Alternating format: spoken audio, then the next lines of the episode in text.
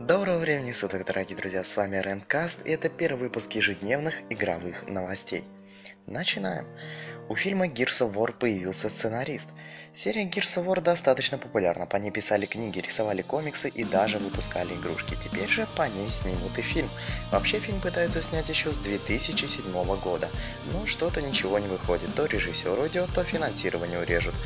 Но сегодня стало точно известно, что фильм таки снимут. За сценарий боевика про солдафонов, сорванным от постоянных воплей голосом и отсутствующей напрочь шеи, отвечает Шейн Салерна, который имеет тесные связи с такими титанами индустрии, как Джеймс Кэмерон, Майкл Манн, Ридли Скотт и Оливер Стоун.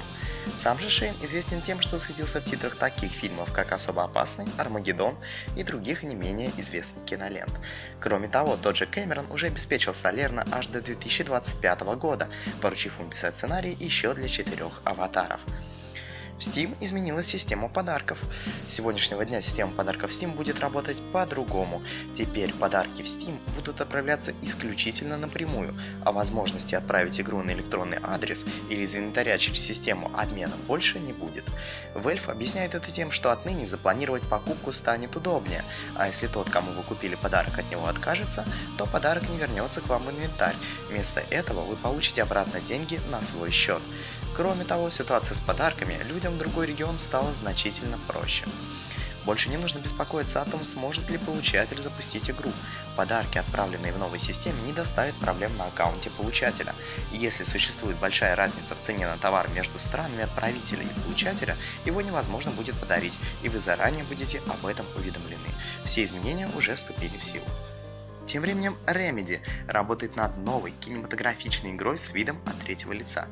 Для своего нового мультиплатформенного проекта для ПК, PlayStation 4 и Xbox One студия Remedy подписала соглашение о сотрудничестве с издателем 505 Games. Компания профинансирует новую игру разработчиков Max Payne, Alan Wake и Quantum Break, вложив в нее почти 8 миллионов евро. В настоящий момент неанонсированный проект носит кодовое название P7 и разрабатывается на движке North Light. Это тот же самый движок, который используется для Quantum Break. Новый проект будет оригинальным, не принадлежащим к существующим франчайзам и описывается как кинематографичный экшен с видом от третьего лица. Remedy подчеркивает, что игра будет обладать наиболее глубокой механикой всех выпущенных студией проектов. Никаких иных подробностей пока не сообщается. Тем временем Focus Home Interactive и Deck 13 представили новый ролик ролевого экшена The Search. В нем создатели рассказали о процессе разработки, а также об особенностях мира геймплея. Как сообщает портал Игромания, чтобы создать правдоподобный мир, разработчики сконцентрировались на трех аспектах – промышленности, корпорациях и футуристичности. Их комбинирование позволило создать необычные и интересные локации, задающие и направление истории. Игроки, по словам авторов, праве решать, как проходить игру. Они могут создать героя быстрым и ловким, или наоборот медленным, но сильным, сделать акцент либо на защите, либо на нападении. The Search будет постоянно проверять героя на прочность.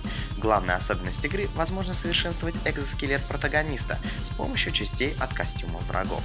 Перед началом боя можно изучить противника, если какая-то часть его брони вам понравилась, отрубите ее, соберите детали и создайте такую же для своего костюма. При этом авторы напоминают, что главный герой не машина для убийства. The Search выйдет 16 мая на ПК, PlayStation 4 и Xbox One. Ubisoft снова напоминает о том Clancy's The Division. Для тех, кто с игрой до сих пор не знаком, компания проведет бесплатные выходные.